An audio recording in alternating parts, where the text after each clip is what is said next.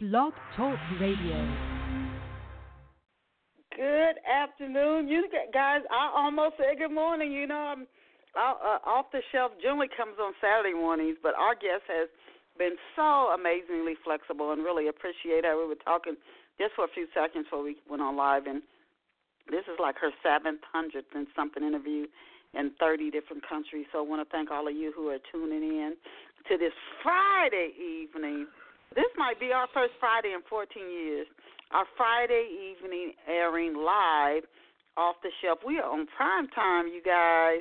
So I want to thank you, and to, for those of you who are tuning in for the first time, you are absolutely listening to the Winning Book Radio Show off the shelf, and welcome to this Friday, August the 16th. Thank you so much for joining us. Before I go introduce to you this awesome guest, I just want to leave a thought with you and then ask you a few questions. And the thought I'm leaving is your limitation is only your imagination. Neville Goddard is somebody who writes who wrote a lot about that and spoke about it. Your limitation it's only your imagination. Think about that as you go through your day, uh, and and think about your dreams and your goals and how you're going to achieve them. Now, off the shelf listeners, how good of a mystery sleuth are you? Do you think you can finger the person who's responsible for the murder mystery that cloaks Raymond and his friend's life? and they are in college. Raymond has just come to college. He and his father have a very complicated relationship, as his father has untreated alcoholism. Eh, but there's also a soulmate relationship in there. So you think about what do you value with this book? Well, I enjoy this book. What's this book about? What do I value? If the two connect, I really encourage you to get a copy of Love for Me. If you're one of those who done it, you like a murder mystery because that's also tucked in the book. I encourage you to stop by Amazon.com, Barnes and Noble now, right now, and get yourself a copy of Love Pour Over Me. You can start reading and enjoying it tonight. Another question I have for you is how much do you value relationships and love? How long would you wait to experience a once in a lifetime romance? This is the type of relationship that you were meant to be in so you could awaken or continue to advance. How long would you wait? Would you wait as long as Raymond and Brenda? And would you think it was worth it if it if what you wanted didn't come right away? If this is something you value, I really encourage you to get a copy of Love Pour Over Me. It's in print and in ebook format. Please hop over, get your copy of Love Pour Over Me today, right now, and let me know how you enjoyed the book.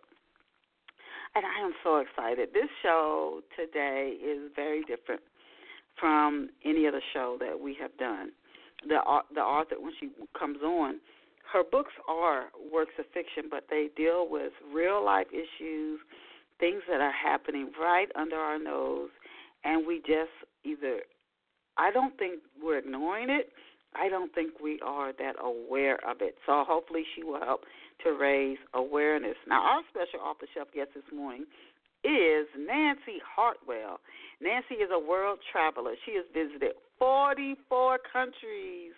Off the shelf listeners, BBC has produced her radio plays, and books that Nancy has authored include Voices from the Harem, Prince Ibrahim's favorite, and Harem Slave. In addition to writing books, Nancy provides editing and translation services.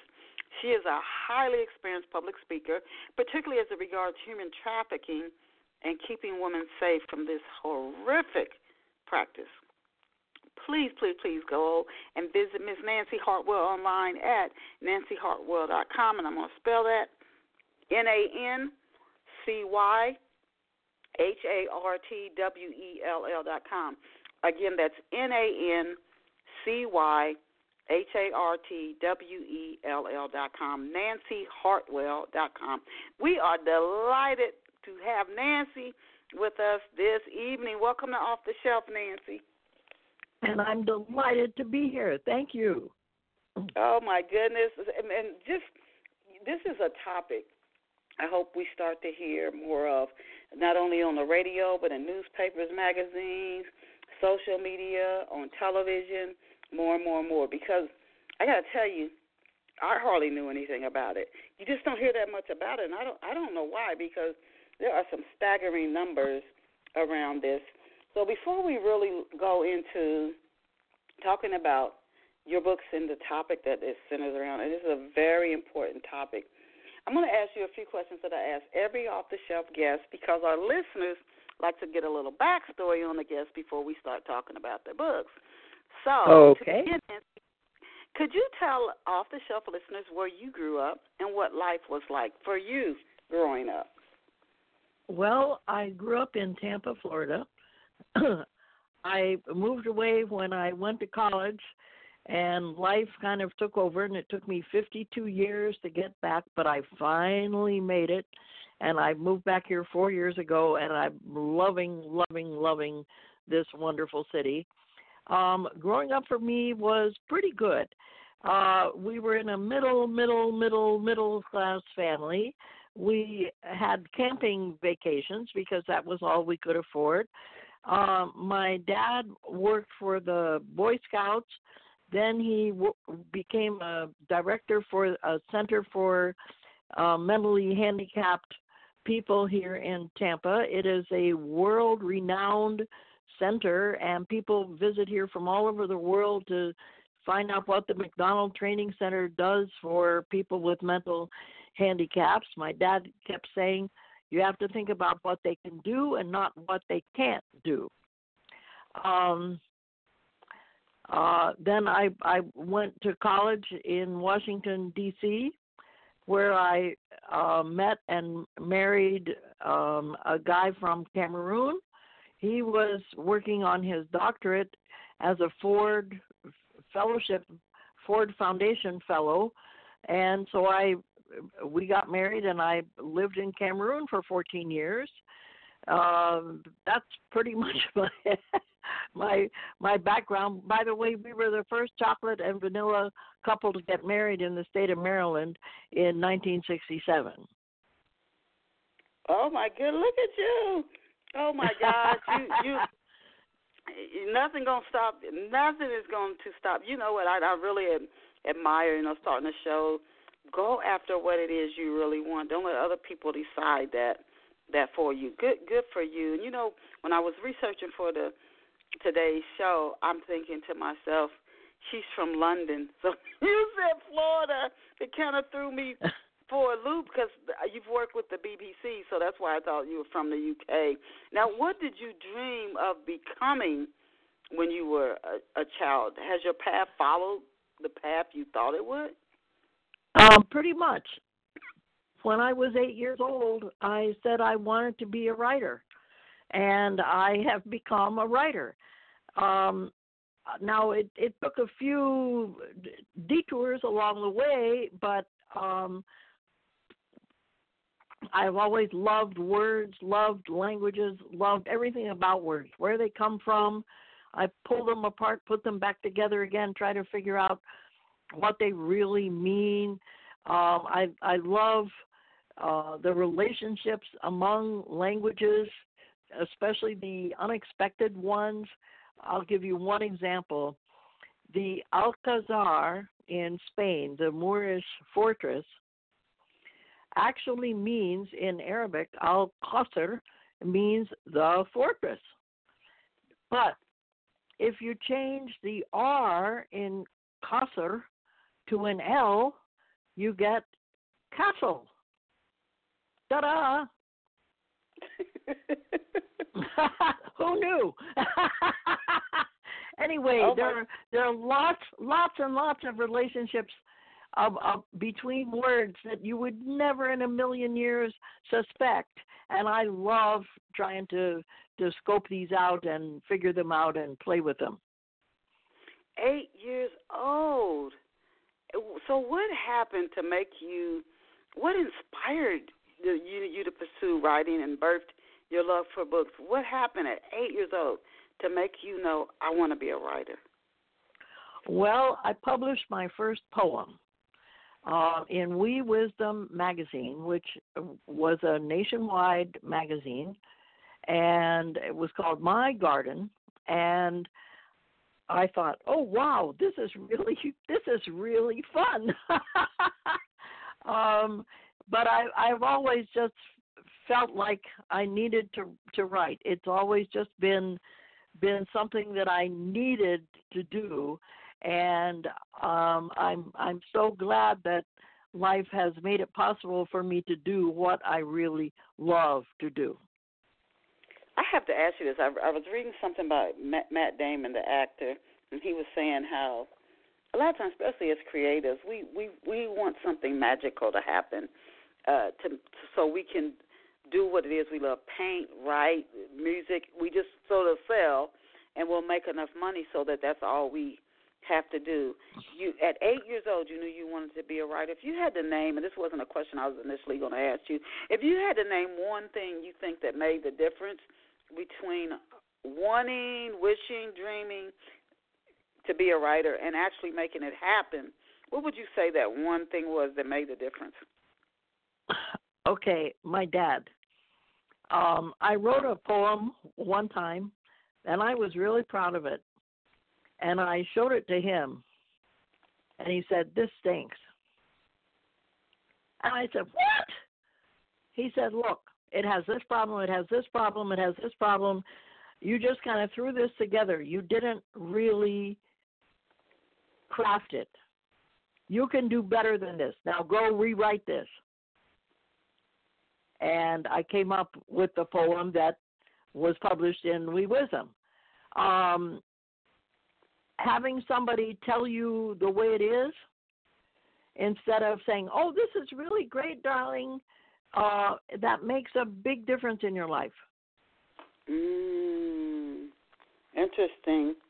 I'm sure there were many other things you did so that those books sold as well. Now, to go into talking about your books, according to Global Impact, each year approximately 40.3 million people are caught up in sex slave trafficking. Now, in Atlanta alone, uh, these numbers were just shocking to me.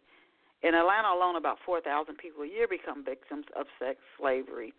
And again, the numbers are just so staggering 40.3 million. And yet, many don't even know that this is happening, right? It, we don't even know it's happening. What what alerted you, Nancy, to this horrific crime?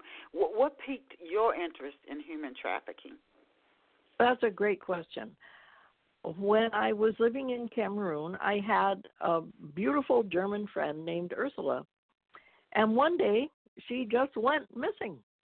They found her bicycle next to the road, but nobody has seen or heard from Ursula since. Well, several weeks later, we heard rumors that were probably true that she had been sold to a sultan in Libya. Well, that spooked me really to the bones. And because I kept thinking, holy Toledo, that could have been me. Oh my gosh. And I started collecting stories. And once people know that you're interested in this topic, you're bombarded with stories. So th- that was like 45 years ago. And finally, when I quote retired, unquote, I don't know how I ever had time to have a job, frankly. But anyway, I finally had time to sit down and put these stories into a you know a readable form. The flagship book, by the way, of my human trafficking series, Harem Slave, reached number seven in all fiction on Amazon and wow. it has been translated into Spanish, French, and German. It also won an award. This was success beyond my wildest dreams, um, but it really is a good read, and it's very revealing about the life that a sex slave leads. Um, it's about a girl from Maryland. She graduates from high school and her parents send her on a on a graduation trip to visit some friends in Marseille. And she goes to the Arab quarter to buy some souvenirs for her family and she's kidnapped. and to her utter disbelief, she winds up in the harem of an 81 year old sheikh and she can't believe what a detour her life has taken and the rest of the book is about how she copes with trying to stay sane and and she's dumped you know over here and over there and and um it's just an incredibly horrible life but she is finally rescued now that is not usual but um i needed that to happen in this particular book um and then there's a sequel about about uh, that's called Prince Ibrahim's favorite, and the, a companion volume to that that's called uh, Voices from the Harem. It's a collection of 111 true stories um, about the women who find themselves in this one prince's harem, uh, how they got there, how how they're trying to stay sane, and not all of them have succeeded um, how they were betrayed, um, just how this crime happens in in various forms. Uh, but you'll see a lot of common threads. Oh my goodness. So so did they ever find you said they never found you like your friend? No. They never found her? No, but I I think about her nearly every day wondering what kind of life she had and if and if this Sultan was even halfway decent person or if he was some kind of pervert or you know it it it really gnaws at you um when you know somebody who's been a victim of this crime it it it really makes it, it brings it to life and makes it even more horrible wow now the movie Taken and just between pe- you and me, I can't imagine a worse crime. I mean, they don't steal your wallet that messes you up for a few weeks. They steal you. They steal your dreams, your hopes, your aspirations. They steal you away from everything you've ever known and loved. And they turn you into a thing. And uh, I mean, how horrible can that be? Yes. I mean, it's it it's slavery. Period. Your life is like it's like somebody else just decided your life is mine, and I'm gonna do with you whether it's labor slavery or sex slavery. I'm gonna do with you what I want. And I just think that Precisely. it has to be of that. The audacity of somebody to even think of that is uh, astounding. Now, the movie Taken showed people that human trafficking it continues. That was a a bit of an eye opener, but uh, how many people watched that and thought that it's just a movie? And you know, it may never. Well, it, it may. It was pretty accurate. Of course, Hollywood had to do its thing, but but fundamentally, that was a very accurate film.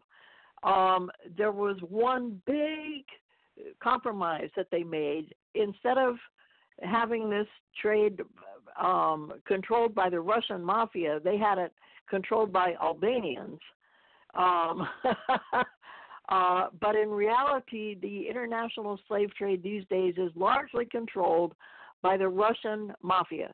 These are professional criminals. They know what they are doing. They know all the tricks. They used to just operate in Russia and uh, and Eastern Europe, but they noticed that there was a vacuum, so now their tentacles are absolutely everywhere.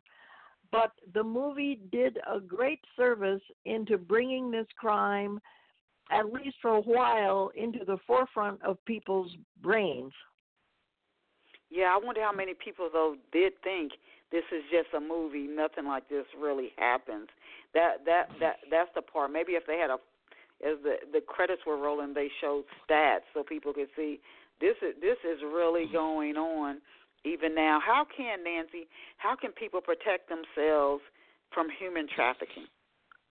Okay, well, first, parents, please, please, please, please, please monitor your kids' social media sites. There are lots of predators out there. They, well, there are predators playing computer games with your with your kids and they're pretending to be Mm. other 11 year olds okay um there are lots of websites that put ads that try to attract young people anything that a a 14 year old girl would go bananas over like uh, some lucrative modeling job or a part in a movie or participating in a hot new band. Think of the three M's movies, music, modeling, okay? But, and they go to great lengths to make the office look authentic, okay? The girl shows up for an appointment, and the guy's on a fake phone call um, pretending that he's doing the casting for a remake of a major Hollywood hit, okay? Then he finally acknowledges her and says, Okay, sweetie, do you have time to sit down and chat for a few minutes? Or is somebody waiting for you? Now, she hears the first part, thinks, Oh, hot diggity, he's taking me seriously. I've actually got a shot at this. But what he's really asking is, have you come alone? Okay? Mm. And pr- uh, parenthetically, and unprotected. Okay? If she says, wow. well, my my dad had to drop something off at his karate studio, but he said he'd be back in ten minutes. She will not get quote the job, okay? But if she says, no, that's okay. I, I uh, nobody's waiting. I have time. He'll actually sit down, chat with her for a few minutes, get her so excited she's just about ready to fly to the moon without a rocket, okay? Then he'll say, um, let me show you the studio. Well, it's a closet. And he dumps her in and locks the door. Then he calls his broker, Boris or Arkady or whoever it may be, and within a couple hours, she's boxed up, drugged, um, marked with that, like some kind of industrial equipment, and on an airplane uh, where uh, she's headed to a harem or a brothel on the Persian Gulf. Oh my Listen. goodness. Uh, Uh, it- uh, it- it- Yeah, a good looking blonde easily retails for more than one hundred thousand dollars on the Persian Gulf. you know, it's sad. Hundred thousand dollars. Yes.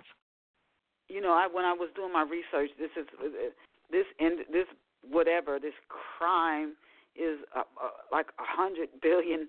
There's so much money in this. It, it you know, and I think about Jeffrey Epstein, but he's probably Uh-huh. small, small compared to. Small potatoes. I mean, you just- yeah. It's just, it's yeah. just, it, it's just tragic that again, it's happening right under our noses. There, we could be passing people who are in the grocery store involved in this, and don't even know and it. not, and not have a, a clue. Absolutely. Well, just think if one girl can sell for a hundred thousand dollars, that means ten. That's a million dollars. Okay.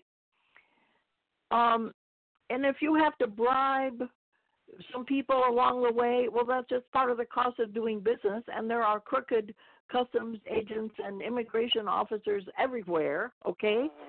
So yeah, um, and they don't care that they're destroying people's lives. They're just in it for the money.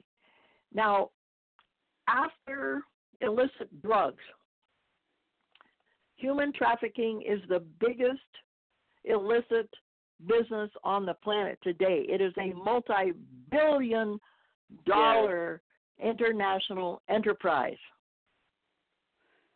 and that uh, It- it- really spooks me.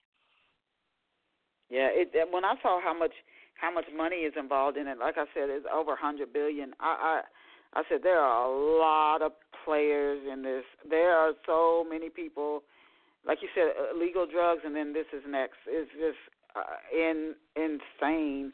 Uh, and it's and nobody seems to know it's happening. That is the part that is is is there's so many people involved in it, and yet they are somehow able to keep it quiet, so nobody. I don't know. Maybe right. there are people people in power who are actually themselves participating, so they they wouldn't do anything about it. So I want to talk about a little bit more about your book, Harem Slave. Okay. I had Tammy. It's just like in a movie Taken. I'm I'm watching these girls, and you said how parents can protect their kids on social media. Sometimes I'm like, oh my God, these young girls are so silly, and, and nobody should be taken, but at least be a little bit smarter. I, that's that's what I when I was watching that movie. Those girls were a little too carefree. Now, had Tammy had she heard about human trafficking? Did she was it something she just thought, oh no, and she's carefree? Uh, what was Tammy like? Was this like so? Was she well, so caught off guard? She, she, she wasn't really naive or stupid. She was an honor roll student. Um, but she didn't really believe what she had heard. And her grandmother had come to her in a dream and said, Don't go to France. Something horrible is going to happen there. But she already had her ticket, and it was France. What could possibly go wrong, you know? Um, her friend who dropped her off at the Arab quarter warned her he said, Be really careful.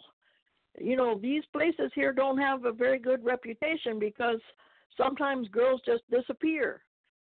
Don't ever let the shopkeeper get between you and the exit. And no matter what they say, don't ever go downstairs to the basement. Well, she took these warnings sort of seriously but she wanted to try on this beautiful embroidered caftan, and the the um, dressing room wasn't in the basement, and it had a door that could close, so she thought she would be safe.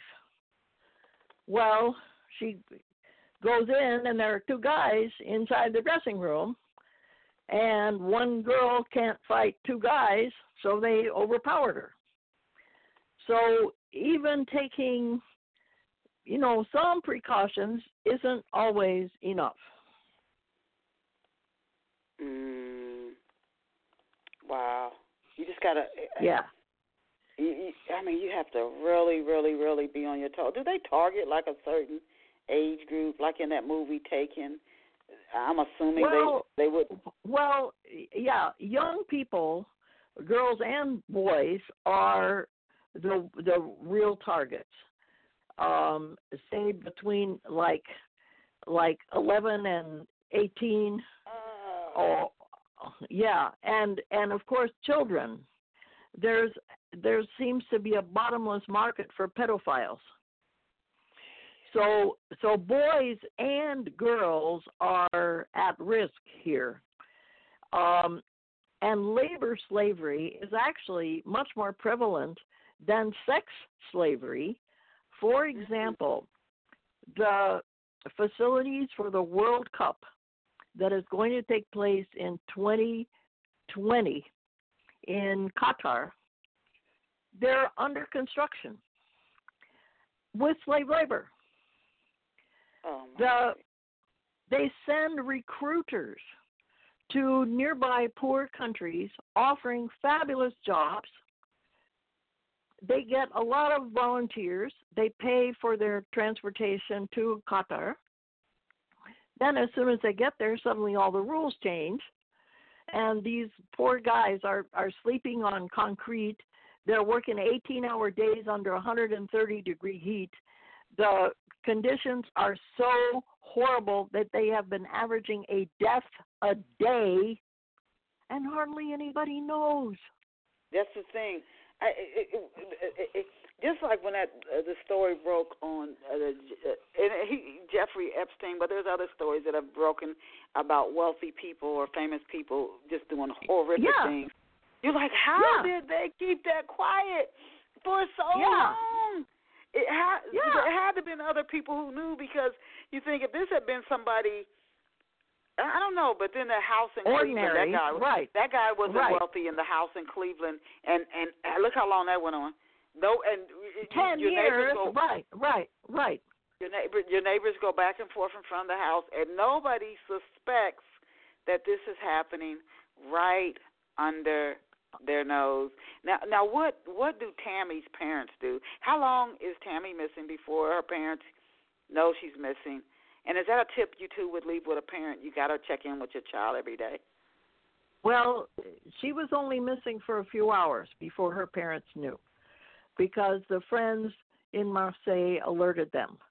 And Tammy's father spent the entire five years that she was a slave looking for her and trying to rescue her. Now, not every parent would do that. Some would just kind of grieve and give up. Um, but Tammy's dad was a, a, a particularly loving and dedicated father who never, never gave up.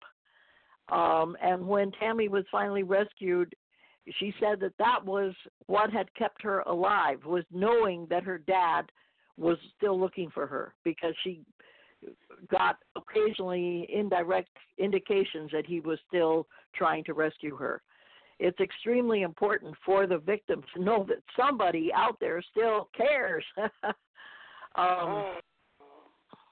Yeah. you know what? If this was a, a, a, a something that wasn't going on in real life, it, you, it wouldn't be so. We know from even slavery in the U.S., the African diaspora, that people will do these things to each other. So to say, oh, nobody would ever do that, they already have. So uh, you just how do you really really protect yourself? You got to be alert. You can't every every smile and face is, face does not mean you well. You have to be smart. And then, if, like you say, job interviews, and it's something I heard right. years, years ago. They ask you to, I got a big modeling thing or whatever. Don't uh-huh. go on any interviews. Don't go on any interviews that aren't with a major company somewhere. It, it can't. Or, it can't be some. Or don't go alone. Um, yeah, yeah. I've I've heard about girls who went on interviews. You know, they left milk in the refrigerator. They they they left dirty clothes, you know, in the washing machine. Um, they were planning to come back, okay? And there's an ad that's circled, you know, a one ad that's circled. Uh huh. Um, my website, and you already pointed out my website. There's a five part course on modern day slavery and human trafficking. If you're interested in this topic, please download that course. You just click on it, download it. Um, and there's a wealth of information on there about how these predators operate, the different forms that slavery takes these days. For instance, in India, there's something that's very common called debt slavery let's say you want to get married and you don't have any money. So you borrow $500 from somebody and you promise that you'll work for two years to pay it off. Okay? Sounds easy enough. What he kind of forgets to tell you, though, is that you have to buy your food from him.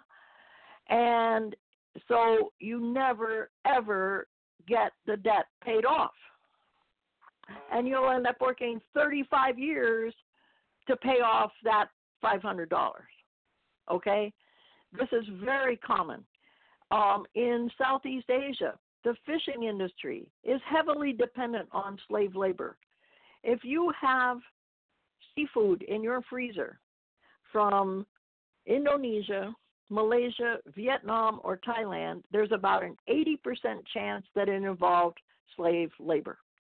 And just like the Persian Gulf, they send recruiters to nearby poor countries offering fabulous jobs. They get lots of people who sign up voluntarily. You know, it's a lot easier when you can get volunteers to come rather than kidnap them, right? Okay? Mm. Uh huh. But as soon as they get there, once again, the rules all change. And if these guys don't perform up to snuff, they just dump them overboard. Wow.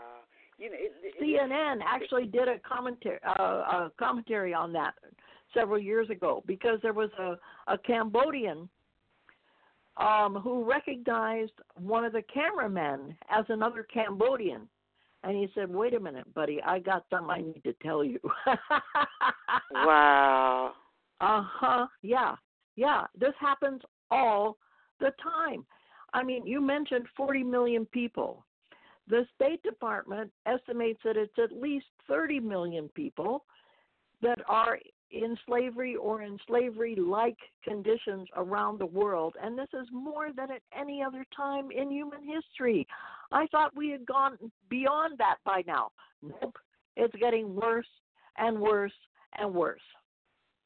It's so sad. So it's just tragic. So, so it's so tragic. These are happening to real people, and I really thank you for for for using a novel that hopefully can attract more and more people to tell this story. Now, do you write about Tammy's life, Nancy, after she returns home? Do you do you do you uh, cover her life in well, the book? There there is a sequel. Um, it's called Prince Ibrahim's Favorite. Um, and Prince Ibrahim is a major character in Harem Slave. Um, he he becomes her owner at one point and leases her to a brothel, but he kind of becomes infatuated with her, and um, and when she's rescued, then he gets all bent out of shape because she doesn't belong to him anymore. And oh she actually gets married and he kidnaps her again and so he can control her. Um it's pretty wild but um um you you need to read all three of these all three of these books and that will give you a very well-rounded view of of the life that sex slaves lead on the at least on the Persian Gulf. And that's where the money is some of the, some of these sheikhs and princes, they have so much money. I mean, they've already got a garage full of Maseratis and Lamborghinis, okay? They've already got a stable full of Arabian thoroughbreds. So the next thing, okay, they need a really well stocked harem. And some of these guys own hundreds of women. Mm. Hundreds. Ooh.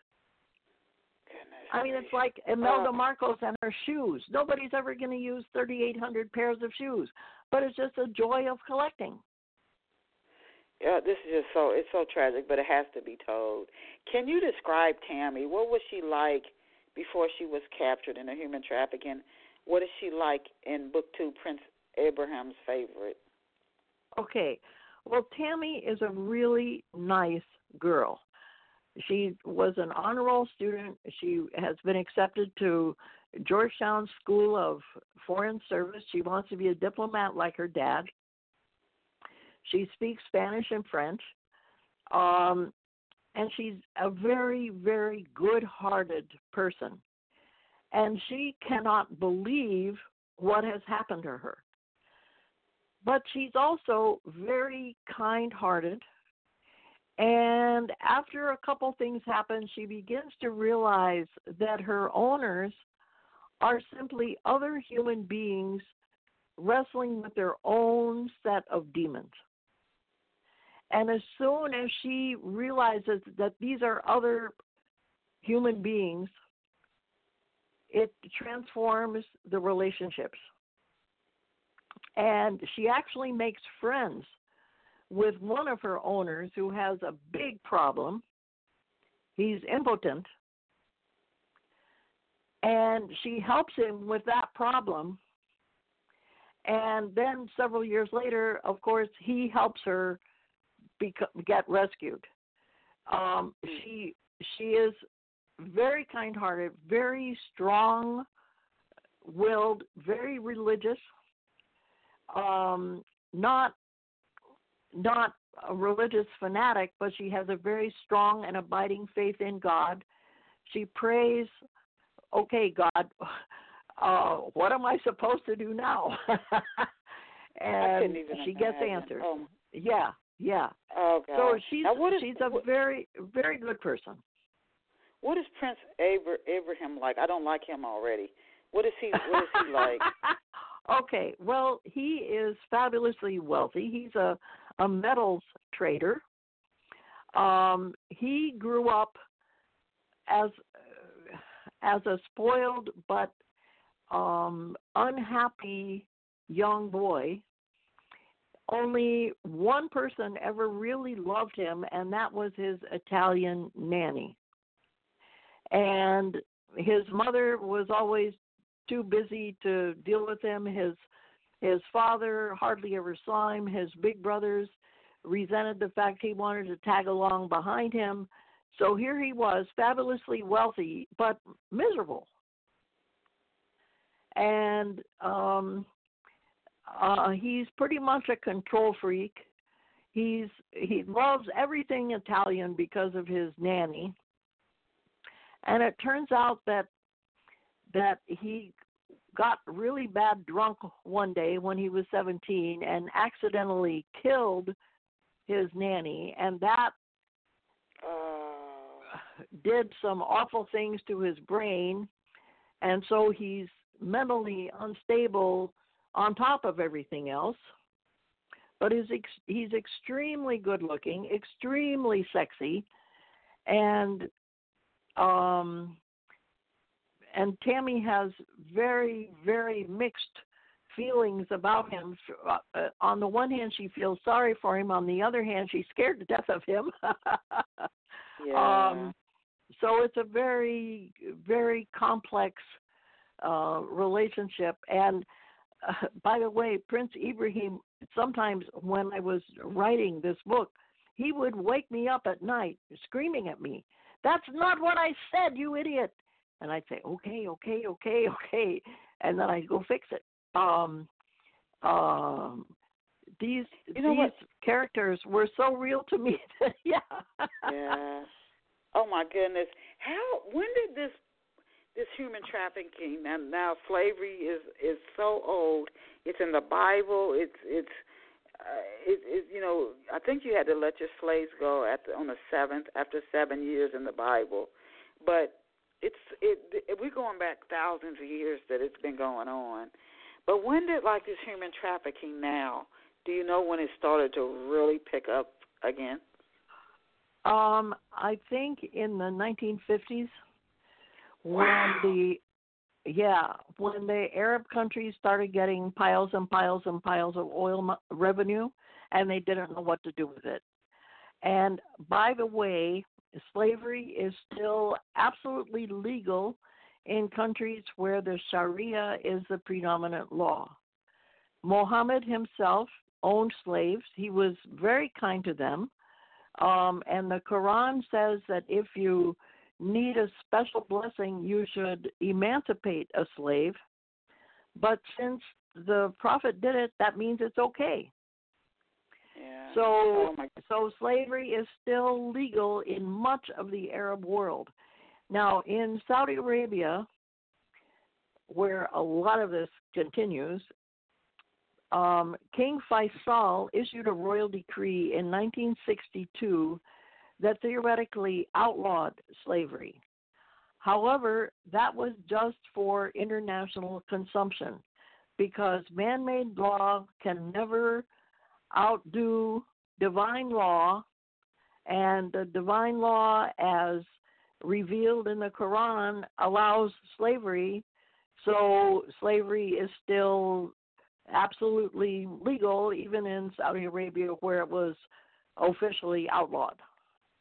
it, it seems like it sounds like we're going back in time, but we're not. And again, just to keep putting more exposure on this topic, i i I'm telling you, in Atlanta, if you go to the Atlanta airport, you will see stickers and notices around human trafficking, alerting young women to be careful, don't go with strangers, report anything, because uh, 4,000 people a year in Atlanta alone. And I've seen I wish every about it. airport. I wish every airport did that. I I saw that in the Atlanta airport too, and I wanted to to go hug whoever had had put those posters up. Um, one very easy way, by the way, to help combat this crime, if you live near a major highway that has rest areas, post signs in the stalls of all the women's restrooms that say if somebody is taking you somewhere and you don't want to go, borrow a telephone and call this number. Put that in four or five different languages. That has saved dozens of women every year, and it costs almost nothing. Yes. Just just time if you if especially if you travel a lot. That's something I have to make a note of. Just put just make some flyers, keep them on hand. When I'm traveling, stop in the rest center, post it up. Uh, and and it, it it it takes nothing to do that. It takes it takes nothing Right, to right. do that. Now, That- also, if you're traveling overseas, um, you need to be especially careful. I, my sister, had a friend in who went on her honeymoon to Morocco, and they were visiting the souks, which you have to do in Morocco. And her husband wanted to see one thing; she wanted to look at something else. So they said, okay, meet you back here in five minutes. Well, she didn't come back. Uh-huh. Fortunately, her husband knew exactly where she had gone. And so he went around to the back of that souk and found his bride bound and gagged. Oh my goodness. It took him two hours to get her back, but he finally succeeded. I ah. had some friends who were visiting Rabat with their two children, a 12 year old boy and a 9 year old girl. And the little girl ran ahead a few meters. Somebody grabbed her and took off with her. They went to the police. The police said, Oh, yeah, sorry about that. That happened. Wow. They never saw their Oh, my daughter again. So you need to be careful, especially in Muslim countries. Um, um, and by the way, under Islamic law, 11 years old is prime time. Yeah. That is not I mean- considered pedophilia. No, even yeah, like in parts of Africa too. It's it's um uh, like you said, eleven or twelve. You're you're an adult, and, and it's, Yeah. everything is not the same way that it is in in in the United States, and it's it's just so tragic. It, and it is is going on in the United States. I actually, when I lived in a suburb of Atlanta, there's a a, a very a upscale neighborhood. They had it on the news. This was going on in one of the houses out there. It, it, it's Yes. Just, uh, once again, it's it's could be in a suburb in the United States. You just you're just totally unaware that it's happening again, right right under your nose. Now, in in Well- in, in go ahead. Go ahead. No, go ahead. Do the do the uh, the women in the books that you write? Do they and even in real life, from from your research and people you've heard about, do these women ever think about and uh, this is something sometimes about slavery in the United States I would wonder because slaves outnumbered plantation owners 10 to 1 I'm told. So you wonder why didn't they ever get together and say let's just jump them. Let's jump these people and get out of here. But do they think about banding together and breaking out? Um, yes, um, but but they are under such severe control, uh, psychological and physical, that it is very very difficult. Um, in Prince Ibrahim's favorite, there are some girls in his harem who are plotting to murder him, but they get found out.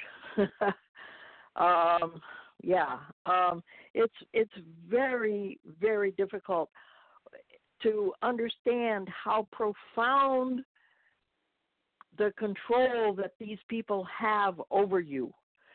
They now remember most of these people were were enslaved at a very young age, say Oh, 11, that's 13 years Mhm. old Yeah. and they have been lied to and deceived their whole lives. Um, so it's and they've been under somebody's control their whole lives, so they begin to think that that's almost normal. The psychological damage that this does to people is immeasurable. I used to work with a, a rescue center in Baltimore that helped girls that they had rescued from the streets. And the director said, You know, Nancy, they never ever get over this. They learn how to cope, but they are scarred profoundly for life. In fact, some of them go back to the streets because, in a grotesque way, that's what they know. That's their sense of security. Can you believe that? Um, yeah. You, you, know, um, know, that's in my that's mind, the, my, the, the the psychological damage. Yeah, you know, and I'm thinking here as uh, again uh, as an African American, I think about slavery itself, and you again, it's it's the psychological damage, and the person controlling knows what they're doing. And, and domestic violence is another one. People say, "Well, why don't you just leave?" The one, the, right. You don't realize the control this person has Right. That is a very has, good analogy. That is a very good analogy. Yes. And so yes. You, you you keep going back. You're so miserable, just leave. Yeah. Well, it's not that easy. And if you do leave, two weeks later the cops find your body. Yeah.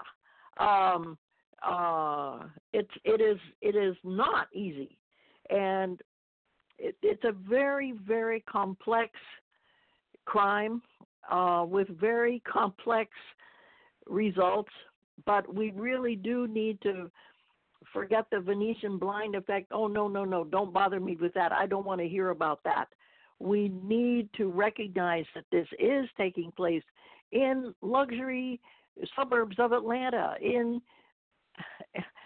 in rural communities in Iowa. It's everywhere. Would you believe that the it, um, prostitution in nail salons and massage parlors became such a problem in Canton, Ohio, that the police, when they wanted to raid one of these places, they would take Mandarin interpreters with them to help convince the ladies that they weren't there to cause them more trouble. They were there to help them. Canton, Ohio. Toledo, Ohio is evidently the headquarters of one of the biggest prostitution rings in the whole eastern U.S. Who knew? Yeah. It, it, again, and it's how these crimes are kept so quiet. It, it, some crimes are are spotlighted, like uh, right. uh, again illegal drugs. They're spotlighted, and some are just kept so hush, hushed. You cults is are another one. Cults cults exist right in suburbs, and people don't know that there's a cult right next door to you, and you have no idea that that is even going on now. As we come into the end of today's uh, show, can you tell us what types of organizations do you speak to about human trafficking? Any organization that I can. Um, I I talk to civic groups like Rotary Club, Kiwanis. I talk to church groups like Methodist Men. I talk to youth groups. Um, eighth grade is a really good time to start talking about this with our young people because that's when they become the real targets. Um, and by the way, if you know a young person who's planning to run away from home, please, please, please help them find some other solution because they've got a target on them the size of Texas. Um, there are predators looking for runaways, and they help them for a few days and get their confidence, and then they say, "Okay, now, sweetie, you owe me big time here," and then they move in for the kill. So please help these young people not run away from home. Help them find some other solution. Salvation Army, anything where they can stay even for a few weeks, um, to so they're, they're not on a park bench or not in a bus station somewhere with this target on them. They these predators can spot them at 50 meters and they will make their lives even more miserable than life is at home. Um, yeah, and um, there's a there's an organization I, I I think it's in Atlanta. I know I heard about it in New York. I can't think of the name of it, but it helps uh runaways because sometimes home is just a nightmare for some kids. Impossible. Well. Right. Right. Yeah, it's, right. So maybe right. a, but a they don't know member. what hell is. Uh huh. But they don't know what hell is like until they've been on the streets. Um, yeah, uh, yeah, there are yeah, organizations a, a family in member, most a church, a church. Just go to maybe a, a, or a, a school church. counselor. Yes. Yeah, yeah. yeah. Um, um, most big cities have organizations that do provide shelter for kids that would run away from home. There are uh, most big cities also have organizations that help try to combat this crime. Many places have task forces against human trafficking. The problem is we have very it's kind of a Swiss cheese effect here. Um, we'll have one county that's really strict against this. Well, guess what? The traffickers go to the county next door where they're a whole lot more nonchalant. Um, we need a nationwide crackdown, um, and it just hasn't. It just hasn't happened. Um, uh, but there are nationwide organizations also that help pre- try to prevent this crime, like the National Center for Missing and Exploited Children, Polaris. Um, there are other other groups that work nationwide and even internationally to try to combat this crime. They are always, always, always looking for support, financial.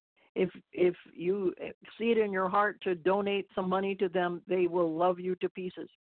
If you can volunteer and help them, they will love you to pieces. Um, but each community is a little bit different, and you need to identify the local organizations that that try to com- combat the crime and then help the victims. Um, and there's the, the national hotline for for human trafficking that answers the phone in a dozen different languages.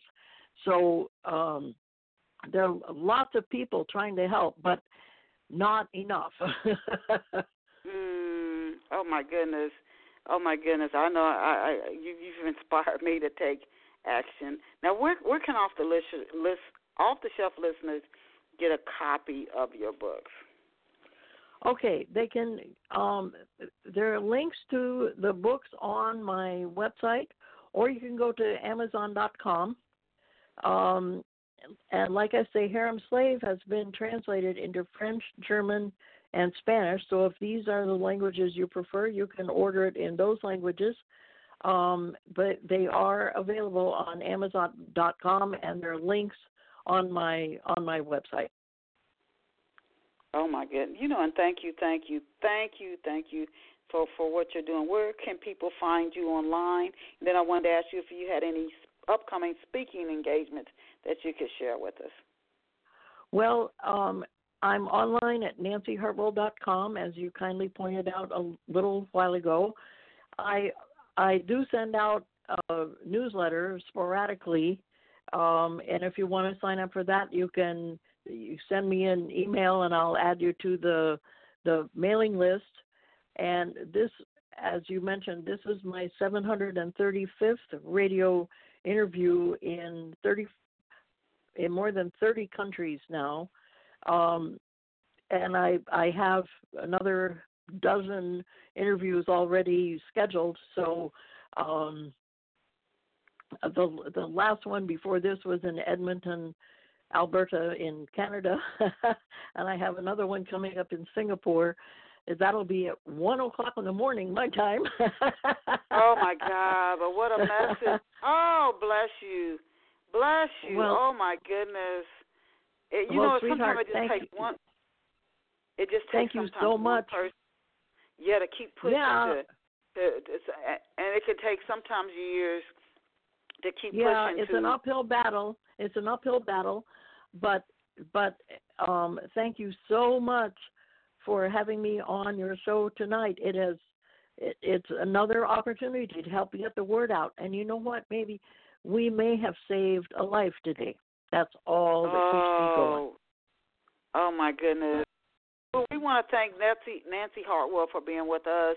What an amazing, amazing uh, woman. She she is uh, just absolutely amazing. She's visited 44 countries.